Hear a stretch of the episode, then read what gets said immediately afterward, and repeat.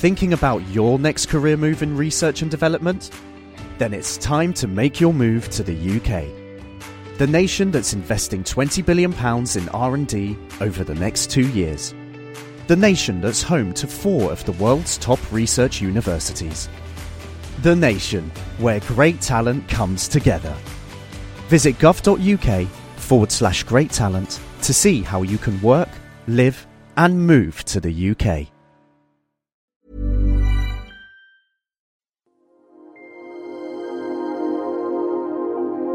Stripping down science. The Naked Scientists.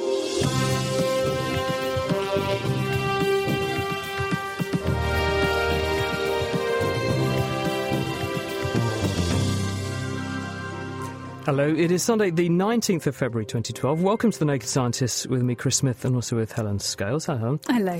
Now, this week we're looking at one of the world's largest lasers, which fires salvos of X rays. You can find out what scientists are doing with that shortly.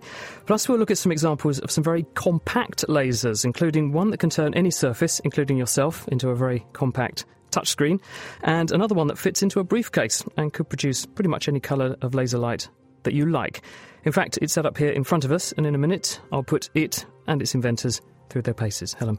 Exciting stuff. And on the subject of exciting inventions, the world's smallest personal computer, the credit card sized Raspberry Pi, arrives in Britain this week with its co inventor David Braben is here to explain how he's made this miniature marvel, and it's going to just cost £20. Brilliant. Meanwhile, if you'd like to get in touch with us, you can tweet at Naked Scientists. You can also write on our Facebook page. That's at facebook.com slash The Naked Scientists.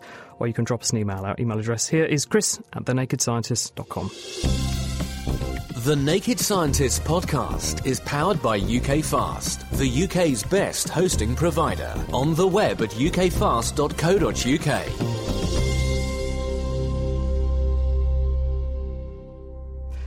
Cosmos is a Cambridge University project that's developing a tunable, portable laser for medical diagnostics and for scientific research. And here to show us how it works is Professor Harry Coles from the University of Cambridge and Dr. Philip Hands, also from the University of Cambridge. Let's kick off as well with Harry. Welcome to the programme. Good to have you with us. What actually is a laser, first of all, though, Harry? Tell us about that. So laser stands for Light Amplification Stimulated Emission of Radiation, and it's spelled L A S E R, not the American way, with a Z. And the easiest way to think of a laser and how it works is imagine yesterday afternoon when it was raining. The rain comes down in a random pattern. But if that rain came down and got trapped on a washing line, for example, you'd have a whole load of drops of water hanging on the line. And then, if you flick that washing line, all of the water drops drop down together. You get what's called a cascade process. They, because the, the laser is at a certain height, you get the same energy dropping down in the water droplets. But if I had a higher washing line, you'd get more energy. So changing the height of the washing line tunes the laser, if you like, to think of it that way. And then what you do is, you, in, in, an actual cavity in a real laser, you put that light between mirrors and you bounce the light back and forth to give you gain in a single direction. Now, obviously, lasers don't have washing lines in them. No. What do they use to create the metaphorical washing line? The, the me- that is the molecule or the system itself. Take any molecule, for example, that you can excite. So you excite electrons to a higher e- energy level. That's the analog of the water droplet. And then as the uh, electrons de-excite, they give light out, they give photons out.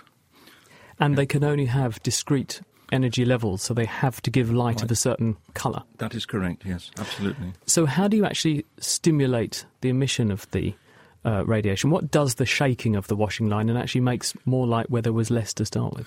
You can do it two ways. You either, in our systems, we drive the laser with a pumped diode system, in fact, to get light in to excite the system. You could do it electrically. For our application, we don't do it electrically. We want to use fairly low energies because of the med- medical applications that we, we'll talk about later. We don't want high powered lasers. Philip, why is this special, what you've actually invented?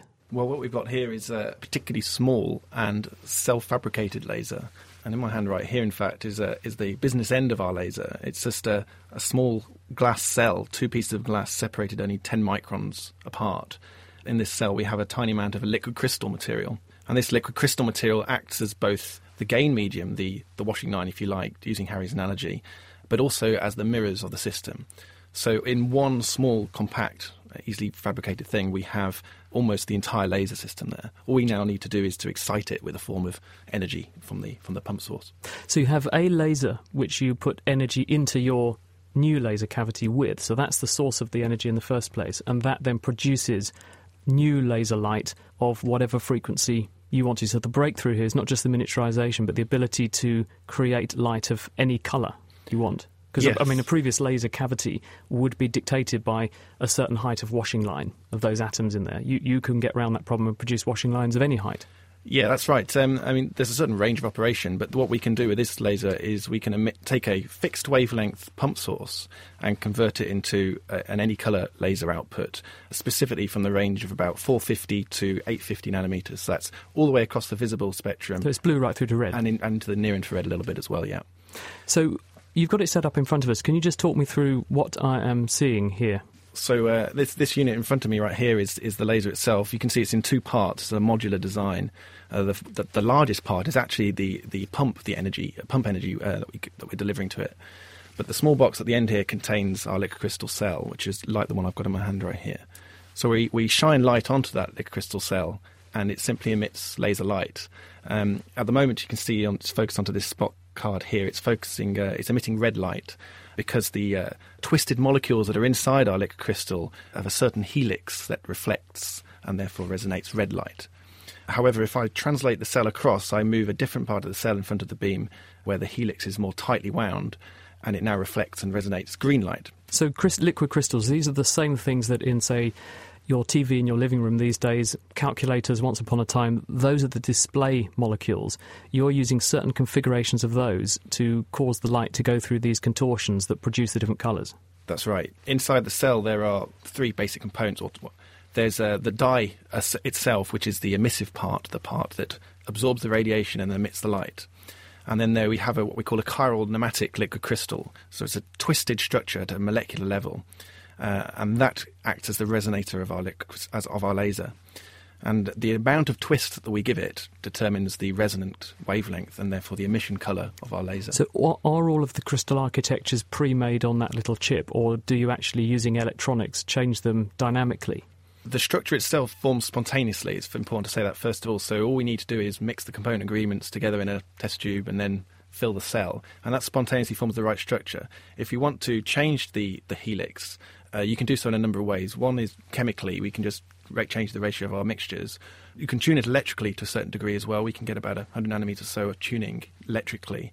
Uh, what I'm doing here is a mechanical tuning. We've got a, a variation in the helix across the cell, and as I press the button, I can tune the wavelength from red to green. Shall we see it change? Yep. So, you click a button on your laptop which talks to the device. And we can go from red, through Red to becoming orange yellow. to yellow. Yep. And then if I keep going, Green colour. I come through to green. And that's the range of this particular demo. We can actually go all the way through to blue and, as I say, into the infrared as well. Philip, thank you. Harry, so why did you do this? What do you actually want to use this for? Why is this a big breakthrough?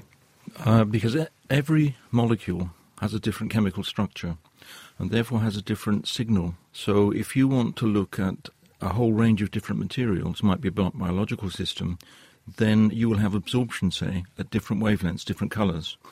And you can look at systems naturally. So you don't have, in this case, you can do it, but you don't have to put fluorescein or fluorescent dyes into your material. You can look at their natural absorption and indeed their natural fluorescence. So, if you're a scientist using a microscope in a laboratory where previously you'd have to label cells with something that you would then flash light of a certain colour onto to make it glow, now you're saying you can just tune up your laser into the microscope, choosing a, particular wavelength that will make things that are naturally there anyway glow. So, you don't have to add anything. No, absolutely. All proteins that are in, in biological systems fluoresce beautifully in the blue violet. So you can pump that system and look at the output signals. And because it's so compact, you could, I presume, take that on the road, put it into a surgery. If you're looking for a certain substance in the blood, you could do that very easily. You wouldn't have to have loads of equipment. That's right. One of our aims is to um, develop these lasers for developing countries where we'd, we'd have portable devices, battery powered, uh, that you can use in the field, malaria detection, things like that. Superb. Thank you, both of you. Philip uh, Hands, who you heard just before, Harry Coles, who I was talking to just recently. They're with us for the rest of the programme, incidentally. They're from Cosmos at Cambridge University's Engineering Department. And speaking of lasers, in the 1970s, the Apollo lunar astronauts left behind on the moon a briefcase sized mirror. And by bouncing a laser beam the, off this mirror, it can measure the distance to the moon to an accuracy of less than one thousandth of a metre. Can you believe it? You can find out more about that in the latest Naked Science scrapbook video, available at thenakedscientist.com forward slash scrapbook. Light Blue Optics is a Cambridge based company developing lasers to project images and to turn any surface into a touchscreen. Nick Lawrence is the co founder and he's here to explain how it works. Well, Nick, thanks for joining us. We've got a, another piece of fantastic technical kit in the studio with us today, uh, and this is called Light Touch, I believe. Is that right? Um, right. It's a sort of a, a black box, it's about 20 centimetres tall, 5 centimetres wide, and currently, you might just be able to hear it. The little fan is going. It's projecting a beautiful, clear image onto the desk in front of us. And I think you've just been playing a game on it, actually, um, which is great. It's doing all sorts of different things. Uh, and I wondered maybe you could start off by telling us um, why it is you made this particular thing and, and what kind of things does it do?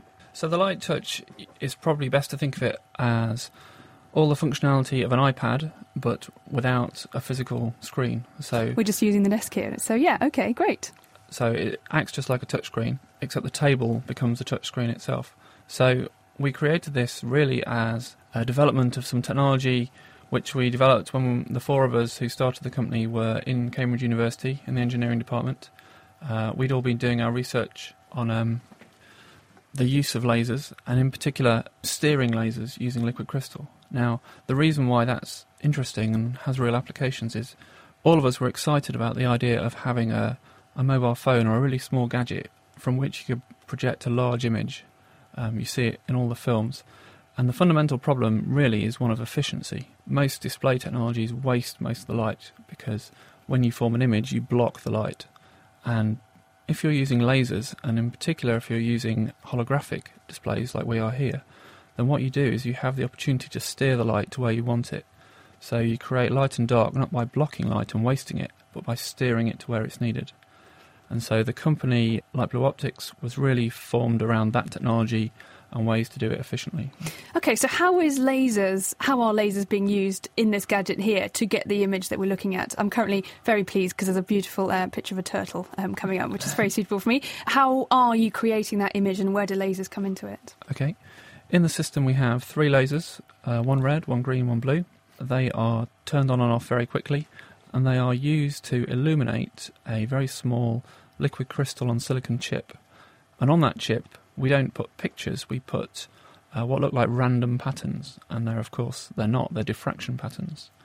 And so when the, the light hits uh, the display and is reflected, the LCOS chip, as it's called, it changes the delay of the light at different points. And what that does is it causes the light to interfere with itself. And uh, by the process of diffraction, as you travel a certain distance away, uh, that forms a pattern. And of course, what we're trying to do here is to work backwards from the pattern, which is the image, and to try and work out what patterns we need to put on that chip. So, how do you do that? How do you create those diffraction patterns? Is that something that I'm going to be able to grasp? Uh, you get some very clever scientists, put them in a room, feed them pizza. no, but basically, some of my colleagues are very talented in the sort of maths area.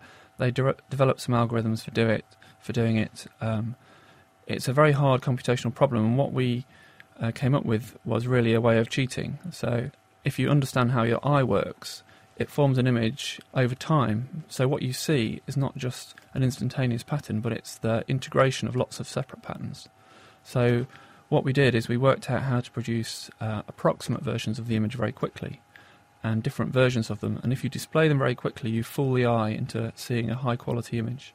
And that was really the fundamental breakthrough that some of my colleagues came up with. And you mentioned already that it's about efficiency to, to get a really bright image. Um, why is it that lasers are better than using other things like light or LEDs, things like that? What, what's going on there that's, that's making this brighter and more clear and, and beautiful than, than perhaps an alternative? So, from an image point of view, uh, lasers are great because you can get very deep and rich colours. You can address um, a very large amount of the colour spectrum. But the real advantage over LEDs and things like that is that you have more control. you can control not just the amplitude, how much of it is there, but the phase. And by doing that, that's what allows you to steer it. That's what allows you to design very compact optics, so you can shrink the system much more. And we've been, uh, I've been playing with this using the uh, moving things around with my fingers. It's a touchscreen. That's also based on laser technology as well, isn't it? Well, that was something that the idea already existed, and you've added it in so that literally, you know, you can. This is not just a screen, but we can touch and move things around as well. Yeah, the concept uh, has been around a while. Um, in the past, you've been able to buy uh, laser keyboards where you could type on the table. So what we did is we uh, started there, and we've um, adapted and improved the technology.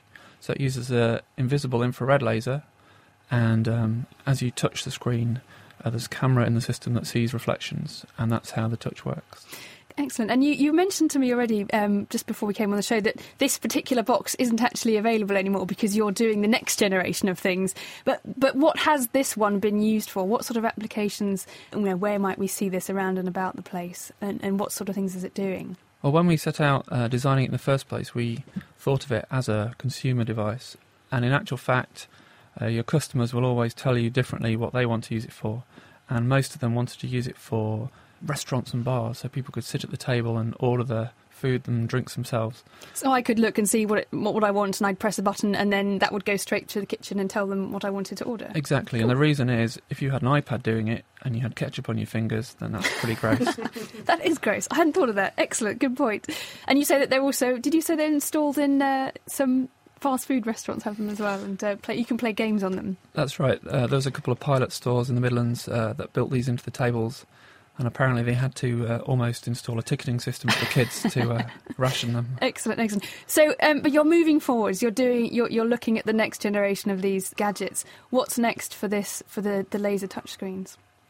Yeah, we're pretty excited about the uh, next version that's being developed. Uh, it's mainly being developed in our office in America. It's really a continuation of the principle. So we're making even smaller systems, small enough to fit inside a very slim phone, uh, even more efficient. The idea is it's something that will allow you to take your your iPhone of the future and um, project a large image using virtually no battery, and maybe even do the touch as well. Excellent. I look forward to finding a new way of watching movies. Well, Nick, thanks very much for, for coming in and for showing us your stuff. Uh, very exciting. That's Nick Lawrence from Light Blue Optics in Cambridge. Nick's with us for the rest of the show. So if you have any questions on this sort of technology, then do get in touch. You can tweet at Naked Scientists. You can try facebook.com forward slash Naked Scientists. And you can email chris at thenakedscientist.com. Very minority report, isn't it? It's actually coming to fruition. You can really see that. Um, things that look very, very futuristic and are looking very, very real here in the studio studio. Helen, thank you very much. Keeping you abreast of the world's best science, The Naked Scientists. This is The Naked Scientist with Chris Smith and with Helen Scales. We'll be returning to our topic of the week, which is lasers this week in just a second with a look at a laser that actually pumps out X rays. But before then, let's have a look at what else is making scientific headlines this week. Helen, what have you got for us? Well, I've got a new study that reveals that undergraduates and fish have a lot in common, at least when it comes to counting. Well, the old wives' tale that fish have a seven second memory has been well and truly blown out of the water. Sorry about that. Um, with findings emerging that fish, in fact, have all sorts sorts of elaborate behaviour. They can recognise, copy, and deceive each other, and it turns out that they can count. Christian Agrillo from the University of Padova in Italy led a team of researchers who put the counting skills of guppies and human students to the test by asking them to pick the larger of two groups of things. The undergraduates were shown a cluster of between 1 and 24 dots on a screen. One group of dots were flashed up for 150 milliseconds, followed by a second group of the same length of time, but a different number. The students were then asked, without counting out loud, to choose which of the two groups had more dots. Well, the fish were tested by being offered a choice of who to hang out with. It's already been shown that guppies are quite sociable creatures, and if they have the choice, they prefer to join a larger shoal. The experimental fish were put in a glass tank resembling a miniature soccer pitch, with two shoals visible at each goal end, basically at opposite ends of the pitch. And um, the research team watched each fish for 15 minutes to see which shoal they spent more time close to. Well, it turned out that both fish and college students performed almost identically in their tasks. They were both better at correctly picking the larger group of dots or, or fish when the ratio between the numbers was high. So, for example, they found it easier to distinguish between 24 and 4 than 24 and 20. And this only mattered up to the number 4. Below that, the ratio between the two numbers made no difference on their ability to pick out the larger group. So, discriminating 3 from 4 was as easy as discriminating 1 from 4. Now, the fact that humans can do this shouldn't really come as a great surprise. Other primates have shown similar abilities. But the finding that guppies do it too is certainly intriguing, especially if you consider that primate brains tend to be around a thousand times bigger than their fishy counterparts. Being able to distinguish between different sized shoals could clearly have an advantage for fish, but the study raises various questions about how these counting skills originated and whether it's independently evolved several times. Do they offer any insights as to how they think it might happen? Well, the authors do suggest in their paper that's published in the journal PLOS One that these it really could be that there was a very ancient evolutionary origin going way back, and that we share the ability to do maths, no matter how bad you think you might be, um, with these ancient ancestors that we share as primates with fish because it's called subitizing, isn't it? And I think that it's very well developed in animals that tend to like to hang out in groups. Dogs can do it. The various experiments of if you shortchange a dog, you put more food items into its bowl, and then uh, actually when you reveal the bowl to the dog, there's fewer things there. The dog looks surprised. and they sort of use this as evidence that dogs have primitive counting ability. So it does sort of fit with animals that need to hang out in numbers and need to size up oppositions and things, that they should have that kind of innate ability. Absolutely. And, and you can see how the, you know, the selection pressure would mean that counting is a good thing. Um, but, but we are hinting here at the fact that maybe it didn't evolve many different times, but perhaps way back it, uh, it arose and we've kind of, you use it for different things, whether it's counting your food or, you know, figuring out which to hang out in. Thank you, Helen. Well, this week, one of the world's fastest computers just got 10 times more powerful. It's called Hector uh, the Edinburgh University's building size supercomputer now has over 90 terabytes of memory and it can do 800 million million calculations every second. And it's intended that it will help UK and European researchers to solve some serious scientific problems, including things like forecasting the impact of climate change in the future, predicting the spread of epidemics, and maybe even developing new drugs. Our reporter James Harrison has been to Edinburgh to meet Hector for himself. The noise you can hear in the background is coming from the cooling system for a computer so powerful that each one of these 30 or so cabinets in front of me consumes the same amount of power as 80 one bar electric fires. This high end computing terascale resource, or Hector for short, represents about 12,000 desktop systems, and the calculations they're capable of performing will keep UK research at the forefront in such diverse areas as engineering, medicine, climate change, and environmental protection.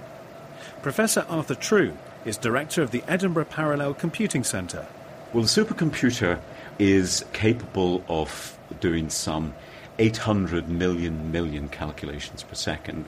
An easier way to think of it may be to say that it's 100,000 calculations per second for every man, woman, and child on the planet. Hector also has an enormous amount of memory.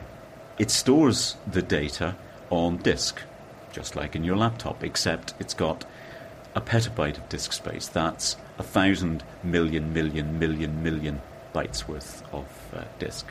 If you had this much on your iPod and you stored music on it, started listening today, you'd finish in the year 3153.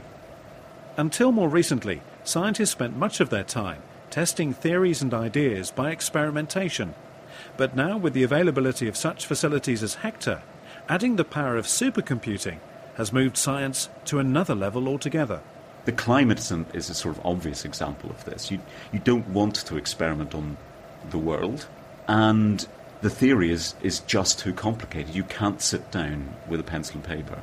So, what we do with a, a computer is we take those equations that we know, and we solve them using the computer to do what the scientist with the pencil cannot, and that is to dissect the world, if you like, so that we solve the, the climate or the weather for a little bit of Edinburgh, a little bit of London, and you stitch them all together to produce a picture of the, the entire globe. and then run that forward for the next hundred years and try to get deeper understanding. It's a complementary approach to doing science. There are some 50 different research groups from around the UK that are using the facility.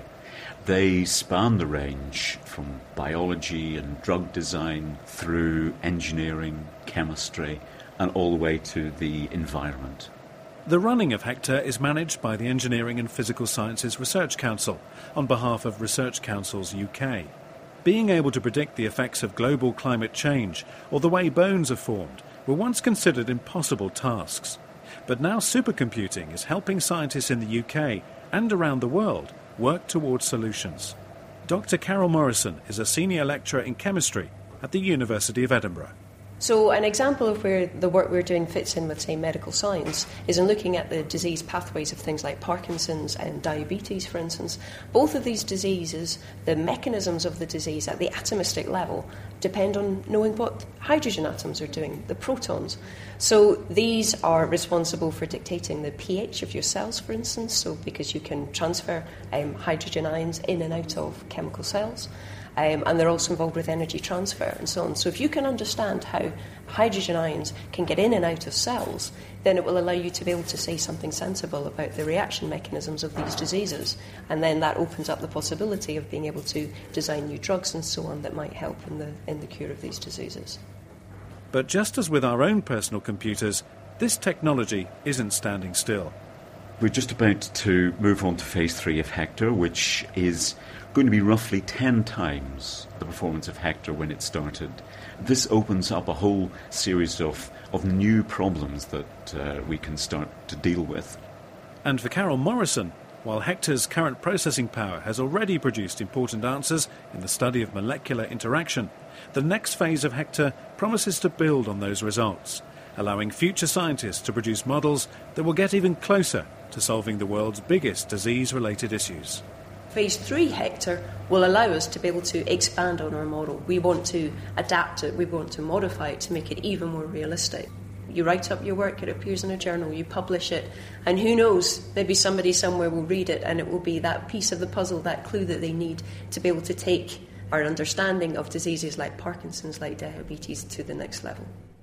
Dr. Carol Morrison at the University of Edinburgh, ending that report on the next stage of the development of the Hector supercomputer launched this week by Science Minister David Willetts. There's also a video of the facility in action on our website at thenakedscientist.com or on the EPSRC's YouTube channel. Thank you, Helen. And now from one of the biggest computers in the world to one of the most compact. Raspberry Pi is the size of a credit card. It will sell for about 20 quid and it will turn your TV into a home computer and the first units are set to arrive in Britain this week.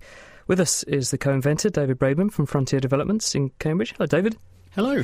So, tell us, what was your vision for this when you first set about creating this incredible miniature computer? Well, there's a whole group of us at the Raspberry Pi Foundation. It's not just me. But what we're trying to do is to bring um, computers to a lot of people who currently have access to computers maybe at school, but don't have access to programming them in the same way. An awful lot of computers these days, it's very hard to actually get at them as a, a, a device for programming. They're very much more devices for sort of consuming software, if you like. And one of the problems is um, a lot of uh, kids at school are put off um, using computers from because ICT is very much how to use how office skills and all that sort of thing. So presume that's what programming is all about, which it isn't. Programming is exciting. It's fun.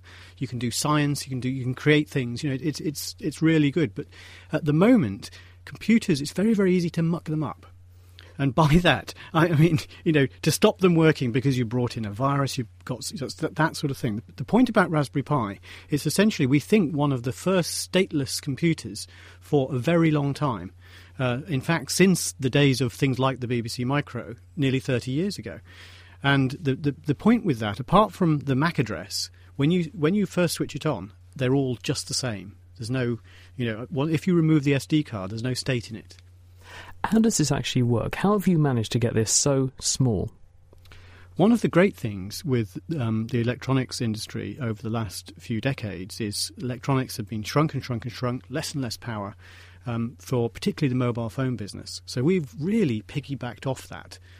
The chip that's at the centre of the Raspberry Pi is a chip made by a company called Broadcom here in Cambridge. which has an arm in it, also from Cambridge, um, that is small, low powered, and also not very expensive. When someone buys one of these things, and £20 sounds like an incredible price point for what you'll be able to do, they'll plug this into their television. How do they then interface with it? Keyboard, mouse, and so on. How does that work? Yes, you can plug in. It's got um, uh, USB sockets in it, so you can plug in a keyboard, you can plug in a mouse, and there you go. You've actually got a full-on computer. You can do email and things like that. You could, whatever you would do on a normal PC, but you can power cycle it very, very quickly. So we've taken a slightly different philosophy, where okay, yes, bad software might come in, you might do something wrong, you might mess it up temporarily, but you press reset, and less than ten seconds later, you're back up again running with a fresh version of the machine. You brought up the BBC microcomputer, and that's, I think, where you made a huge name for yourself with a game which I know people. I know there are people in this room, well, including me, who will have played Elite, which you pioneered. We're still totally amazed that you managed to do with 32k what you did in that game. I mean, it took people a long time to catch up. What language will this run? Because the BBC computer was so amazing at its time because the basic, the language it ran, was so accessible. It was so easy to learn and it got you into it. What will you do with this? Um, well, actually, two of us wrote Elite in the original when back in um, '84. But what we do with this is we want the first versions, the ones that are going out this week, are what we call developer versions, and we're providing lots of different ways of, of using it. What we plan is later there will be a version that will be a lot more kid friendly, there are several approaches, and what we want to do in the meantime is work out which is best. And one of them, interestingly, is actually Basic, the original BBC Basic. Because to be honest, learning is what's important, and actually, it's a really good system to learn with. So you'll be able to get it to run BBC Basic. This should get legions of kids programming. Is this who you're aiming this at then? We're going to try and get school kids countrywide, just Britain, or worldwide to plug in on this because it's so cheap and it's something they can play with without really messing it up? Well, initial aim was just Britain, but I think worldwide is very hopeful. We've been approached by charities and all sorts of other people.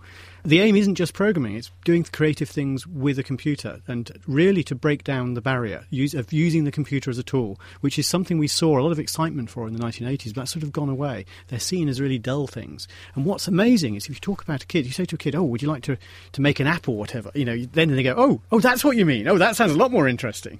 You, you know, and I think that's the distinction. The first units arrive tomorrow in Britain, we hope. What will you do with them? How will you scale the project up to then optimize it and then start marketing it? Right. Well, we're hoping, assuming they all work fine, and all that sort of thing, to be actually sending them out this week. Um, we have a plan for increasing the scale of what we're delivering over the next sort of few weeks and months, which I think is very, very exciting. We have a good feel that the demand's high. We don't actually know how high it is, so it's actually very exciting on that side as well. And I know you said it's a foundation, but is it actually a business as well? Is there an aim to try to make money so that you can reinvest that in the development of this thing or make a profit? What's the model? Right, we are a charity, but that doesn't mean we can't make a little bit of money on each unit. It's, it's a very small amount, and what we, we will be ploughing that back in to make the thing better, to produce what we can, and also to support it, because the other part of this is to support an online resource so that children, teachers, parents can upload things and download things to make it become a sort of self um, supporting community, which I think could be really exciting. I'm certainly excited. David Braben, thank you very much for coming in to tell us all about Raspberry Pi, which arrives in the country tomorrow. Helen. And with a bite sized portion of further science news, here's Mira St. with our Naked Science News Flash. A fast, non invasive test for virus infections has been developed by scientists at the University of Leeds. Current testing methods involve identifying the genetic material of a virus in samples in the lab. But now, working with adenoviruses, Paul Millner has developed a biosensor formed of antibodies and electrodes that reveal not only the presence of a virus, but also the number of virus particles directly from a patient's sample. The antibody binds the virus, that changes the surface of the electrode, and it changes various properties of the electrical current that passes across that electrode. The key point about it is there's no processing. It's literally sensor into your sample, that's your measurement. This is about speed and ease of use. So you could easily do these tests uh, in a doctor's surgery or for some conditions, even at home if it was something you had to monitor frequently. Fruit flies use alcohol to self medicate against parasitic infections. Larvae of the common fruit fly Drosophila melanogaster feed on microorganisms found on rotting fruit, exposing them regularly to a high intake of alcohol. The larvae are also vulnerable to infection with parasitic wasps, which eat the flies from the inside out and cause death. But now, infecting fruit flies in the lab and exposing them to food containing alcohol, Todd Schlenke from Emory University found that flies infected with these wasps purposely consumed high doses of alcohol, which poisoned and killed the parasites lurking inside. Infected flies chose alcohol food at about an 80% rate, whereas uninfected flies chose the alcohol food only at about a 30% rate. So flies that are infected, they realize they're infected, and they seek out alcohol to try to cure their infections. You know, these animals out in nature have really, really complex behaviors that can help them fight off infectious disease. We probably unknowingly have similar kinds of behaviors. Alcohol might actually act as a protective toxin against infectious disease and something that should probably be followed up in other organisms. Microchips have been used to deliver drugs in patients with osteoporosis. Ensuring patients take their drugs on schedule and at regular intervals can be a challenge when treating many medical conditions. Michael Cima and colleagues from the Massachusetts Institute of Technology have overcome this with the design of a chip implanted under the skin and either activated wirelessly or programmed to deliver doses of drugs into the bloodstream at precise times. Their clinical trial delivered a parathyroid hormone used to improve bone density in seven female volunteers with osteoporosis. But the technology has the potential for a range of drug treatments. This is the first time that implanted electronics have been used to deliver drugs. There are many applications for potent drugs that require subcutaneous injections MS, diabetes, reproductive health, human growth hormone treatments. So there are many diseases that are treated by very potent drugs, like we're able to deliver with this device. And finally, some of the smallest chameleons in the world have been discovered on the island of Madagascar by researchers from the Zoologische Staatssammlung in Munich. Four new species were identified by Dr. Frank Glaw as they moved from their daytime dwellings in leaf litter and climbed onto branches or leaves to rest at dusk. The smallest of the group, Brookesia micra, is one of the smallest reptiles known and reaches a maximum of just 29 millimeters in length. It seems that the miniaturization of animals on small islands gives them a new ecological niche. The competition, for example, of invertebrates, of spiders or minor invertebrates are um, not existing in these islands, and so these animals can evolve into this uh, particular niche that might be otherwise on the mainland occupied by larger animals. Images of these miniature chameleons can be found on our website, and the finding was published this week in the journal PLOS One. Mira St. All those stories and the references are available on our website at thenakedscientist.com forward slash news. In England, there are 450,000 kilometres of managed hedgerows, often containing hawthorn and often dubbed corridors for wildlife, be it beetles, birds, butterflies, or even dormice. Most farmers trim their hedges every year, but now new research by DEFRA and Natural England involving Dr. Joe Staley from the Centre for Ecology and Hydrology, together with independent hedgerow consultant Nigel Adams, has shown that less frequent trimming is much better for wildlife. Planet Earth podcast presenter Sue Nelson met up with both of them at one of the sites at the Waddesdon estate in Buckinghamshire. The research that's just been published shows that if farmers cut their hedgerows every three years, that can have a substantial benefit for wildlife. It results in more berries being produced for overwintering birds and small mammals to feed on, and also in more flowers being produced in the spring for pollinating insects. How significant an increase in provision for the wildlife was there? Well, we were comparing cutting every two years or every three years with cutting every year. And we found that particularly the cutting every three year has a huge benefit. So we're finding three and a half times as many berries as on the, the plots that were cut every year. And we're finding twice as many flowers as on the hedges that were cut every year.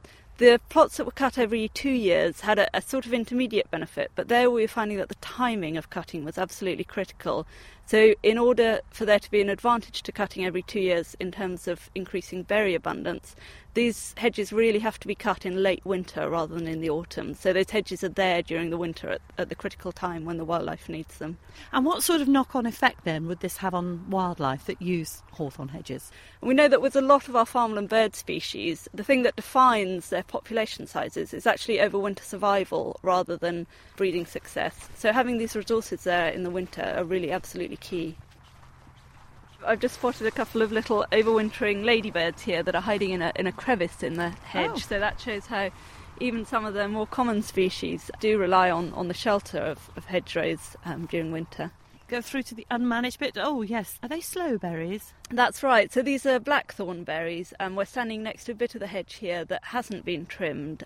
So this is a bit that will be cut next year as part of our three-year rotation. And there's a nice patch of, of sloes here, which will still providing food for birds and for small mammals that want to come along, especially on a, on a really frosty day like today. They may not be able to get into the ground to, to search for worms and things, so that's when these berries become really important. Nigel Adams, you're a, a hedgerow consultant. You were involved in selecting some of the, the sites that are, are being used to extend the project. For you, is this a sort of vindication of what the benefits that a hedgerow can bring, but through better management can actually improve it. Most certainly. I mean, if we start at the point that uh, hedgerows are, are one of the most important and understated habitats in the whole of the country, really, and yet if we cut them every single year at the same height, we're liable to destroy the potential that they have. So this research, as Joe has said, is looking at two-year and three-year cutting, not only uh, for the for the overwintering fruit and berries, but even the blossom in the in the spring is very important for invertebrates populations as well. So it's, it's crucial. And we only have to have a look at uh, hedges which haven't been trimmed for years and the vast amount of berries that are on them and the flocks of redwings and fieldfares that come down on them in the winter to see that something is going on. And so we're just trying to encourage farmers not to trim every year. But so much money is being spent on, on this policy of, of giving farmers help towards that that we need to get that right. And we need to look at whether perhaps if we're trimming every two years, but we trim in September immediately after the harvest of that second year, when the ground's dry and farmers want to get in, they've got an opportunity to get on the field, get it trimmed, and that's it. Is that money well spent? Because, of course, they're taking off that fruit potential for the overwintering birds right there. So we've got to know whether that is working, or do we need to go into the three year trimming? Nigel, when a, an organisation like HedgeLink receives effectively backing through scientific research that a certain way of management is beneficial for wildlife, does this make it easier for you to advise people in terms of how to manage their hed- hedgerows? Or do you find that people don't want to know? It's, it's sort of, well, it's their hedges, they trim it, job done. I think it's a delicate balance. You certainly do need the scientific backing and the facts about what you're doing to say, well, this works, this doesn't work. But also, pure science can sometimes turn landowners off, dare I say, in the sense that they want a practical a way of doing things and, and practical outcomes. So you have to tie the two things together from very practical advice, but backed by good science, I think, really. Sue Nelson on the Waddesdon estate in Buckinghamshire, speaking with Dr. Joe Staley from the Centre for Ecology and Hydrology and independent hedgerow consultant Nigel Adams. From protons to photons and gluons to muons, The Naked Scientists. Science that's fundamentally more fun.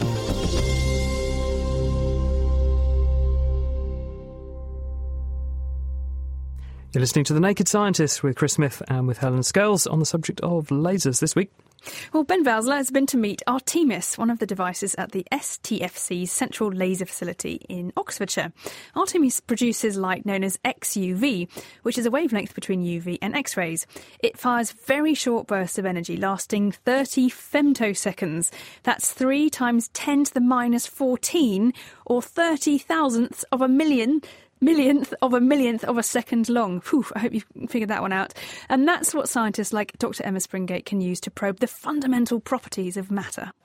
We're in Artemis, so it's the CLF's facility for ultra-fast laser and XUV science. So we have a big laser system that produces really, really short pulses of light, 30 femtoseconds or so, and we use that to generate pulses of XUV, which is radiation in the in the region uh, between the, the UV and the X-ray region, so 10 to 100 nanometers or so. And in order to come in, we've had to don aprons and shoe coverings. We've just walked across a sticky floor and we've got goggles on. So obviously, there's a lot of safety issues. But I'm guessing the aprons and shoes are not safety, but to stop contaminating the laser. Uh, they are, yeah. They're to try and keep down the amount of dust in the lab. If you get dust on some of the optics, the lasers are intense enough that they can actually burn the dust onto the optic and, and make a hole in the laser beam. And we also uh, use a lot of ultra high vacuum equipment as well. We generate the pulses of XUV uh, in vacuum, and then all of our experiments are done under very high vacuum as well. It helps keep the lab cleaner. So the lasers in this room are at X-ray strength, but we're still wearing goggles. Surely X-rays aren't going to go straight through goggles, and it's going to affect the rest of our bodies just as much as our eyes. So are the goggles really necessary?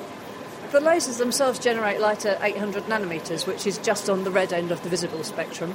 There's also a lot of green light around from the pump lasers that put the energy in the in the titanium doped sapphire crystals that actually make the 800 nanometer light. So those are the main things that the goggles prevent us against. The X-rays that we produce are in the vacuum ultraviolet XUV region of the spectrum. So basically, they're absorbed in air. So we generate them in vacuum and through most of their journey anyway, they're in, inside a vacuum chamber with stainless steel walls. So, yeah, the X-rays are the least of your worries in this room.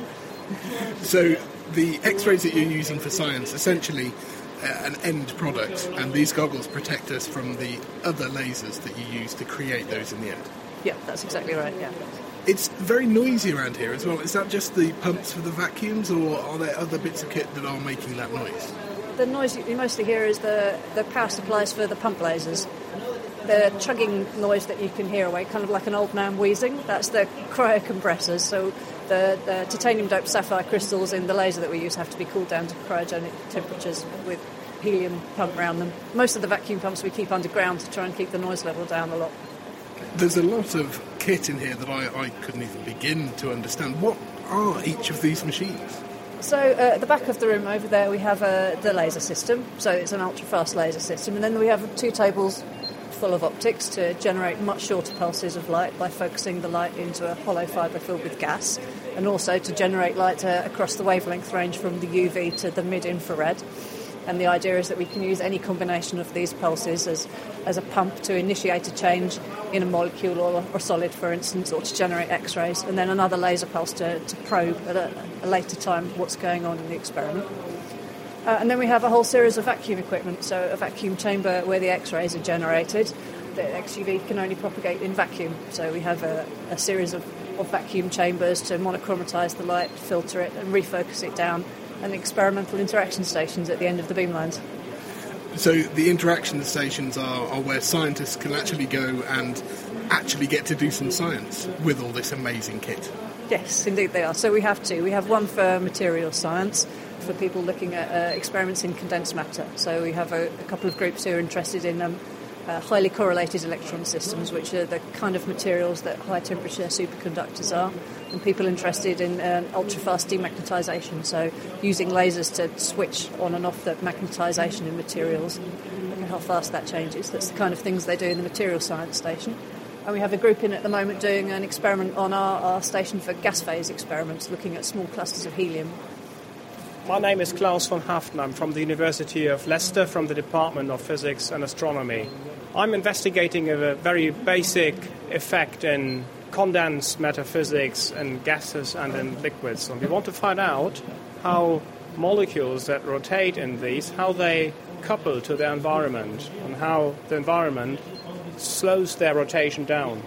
Is this a, uh, a, pure physics problem, or are there some applied examples that we could think of? There's not no direct application, but the problem is relevant not only for physics, also for chemistry, for biology, because molecules play a central role in, in, in everyday problems. Um, we have uh, chemical reactions, for example, and chemical reactions depend on how molecules are aligned to each other. And when molecules rotate, they get misaligned and react in different ways. So we need to understand this.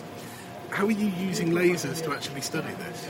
Well, it's difficult to see how molecules rotate for two reasons. One reason is they're very small, and secondly, they rotate very fast. So we need a, a sort of microscope, and the laser light acts as this sort of microscope. And these lasers here are particularly fast, and uh, they allow us to track the rotation of the molecules.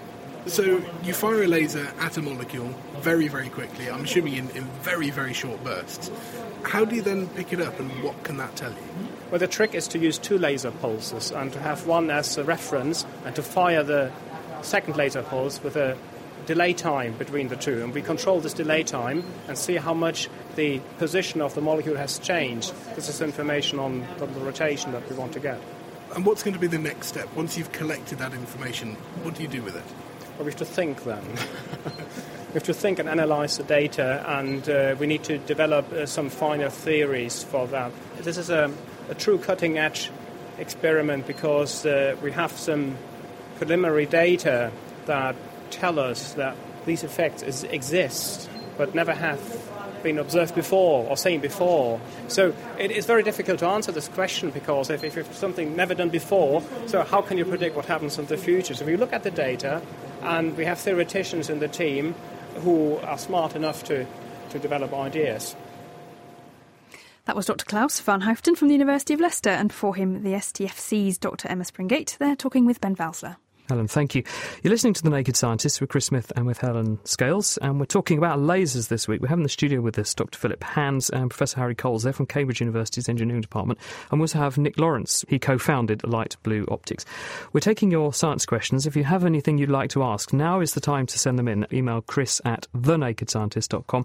Lots of activity on Facebook, facebook.com slash thenakedscientist, and also on Twitter at Naked Scientist. Um, let's kick off here, Harry. Um, Jesse Chubb is wondering on our Facebook page can all forms of radiation actually be focused to make a laser? So we're acquainted with light lasers that you can see, but what about other forms of radiation? We heard about one with Artemis there, X rays, but is it, is it possible with anything? Most forms of electromagnetic radiation can be used to make some kind of laser source. In fact, the first laser ever made was actually called a maser. It was microwave amplification stimulated emission of radiation. So it worked in the infrared.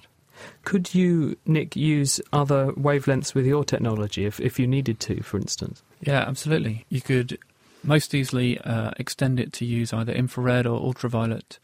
And because our current device actually uses a liquid crystal cell to uh, modulate it, it's very closely related to the Cosmos idea. You just change the pitch of the liquid crystal cell to adapt it.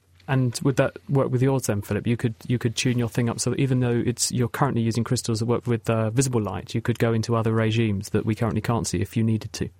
Yeah, well, the liquid crystal, the twist I was talking about earlier, that, that can be used to reflect light of, of any wavelength. Um, in our particular system, we use organic dyes which uh, emit and fluoresce uh, in the visible spectrum. So you'd have to change the, the light emitting component, but the but the liquid crystal part certainly would work for other other wavelength regions as well.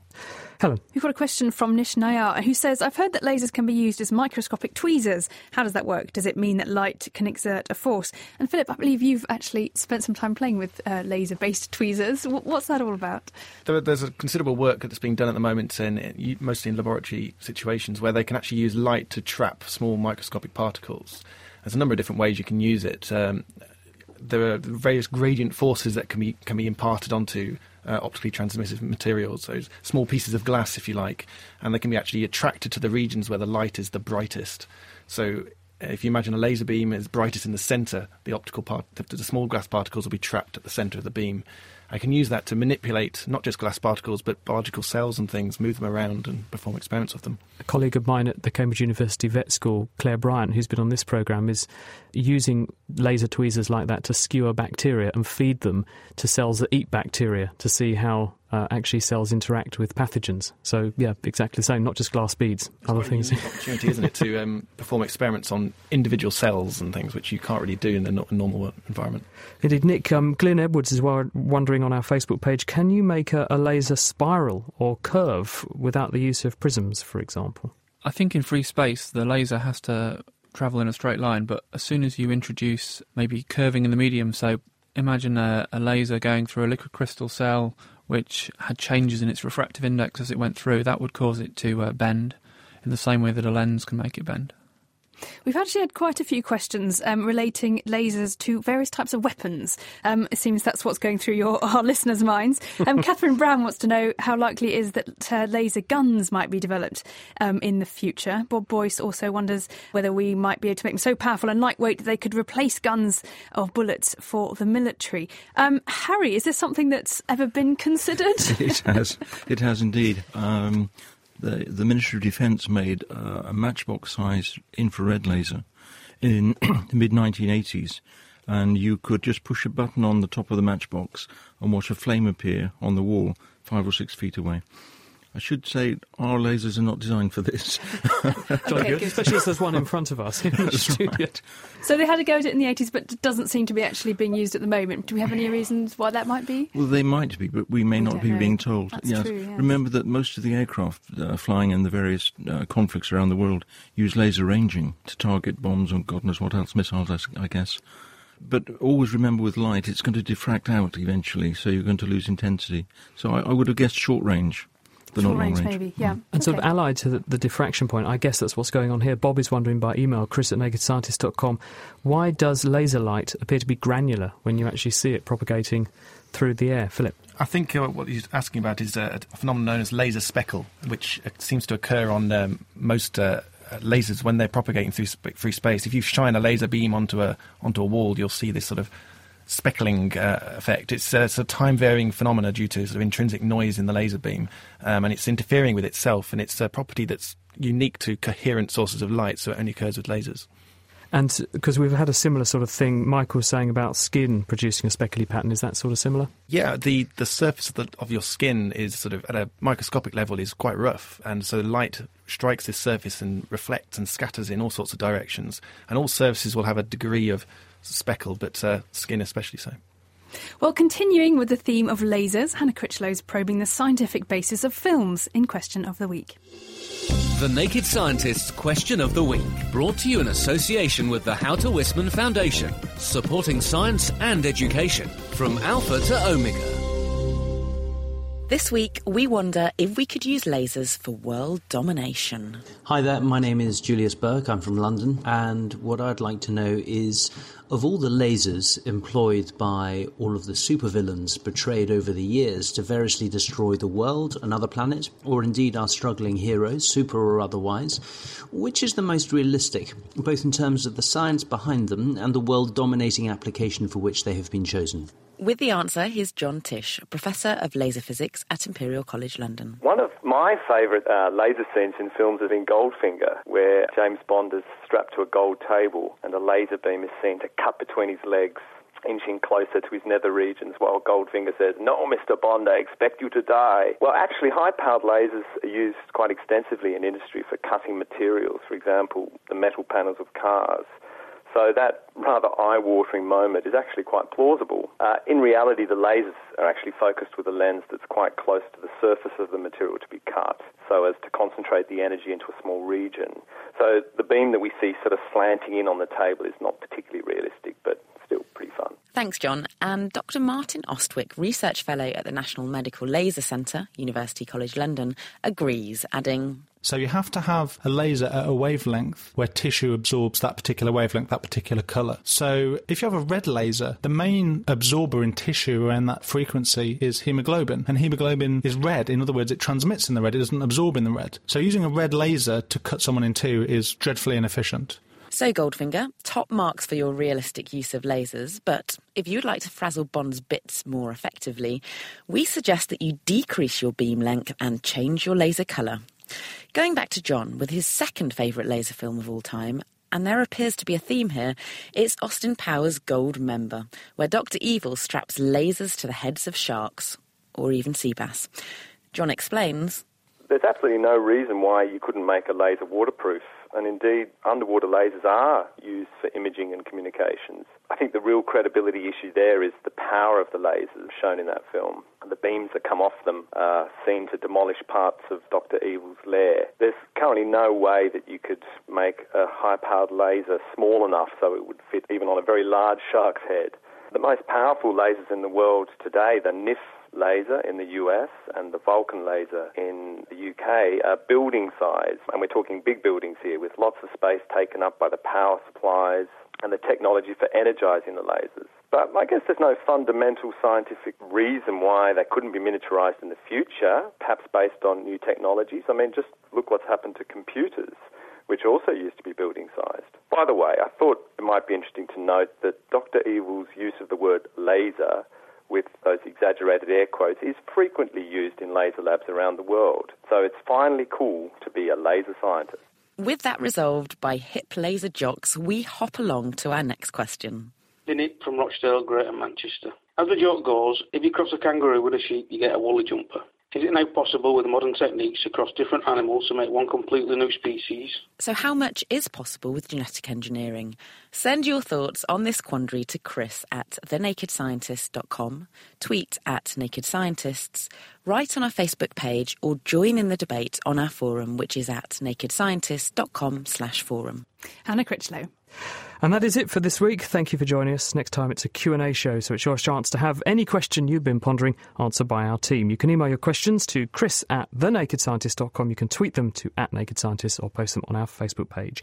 Thank you to Harry Coles, Philip Hands, Nick Lawrence and David Braben for joining us in the studio this week, and our production team, Ben Valsler, Mira Senthilingam, Hannah Critchlow and James Abbott. Have a great week, and we will see you at the same time next week. Goodbye.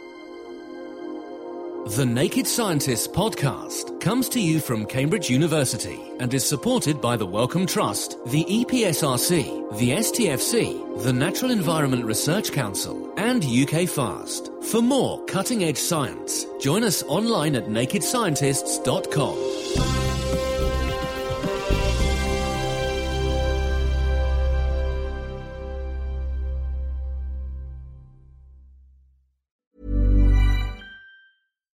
Thinking about your next career move in research and development?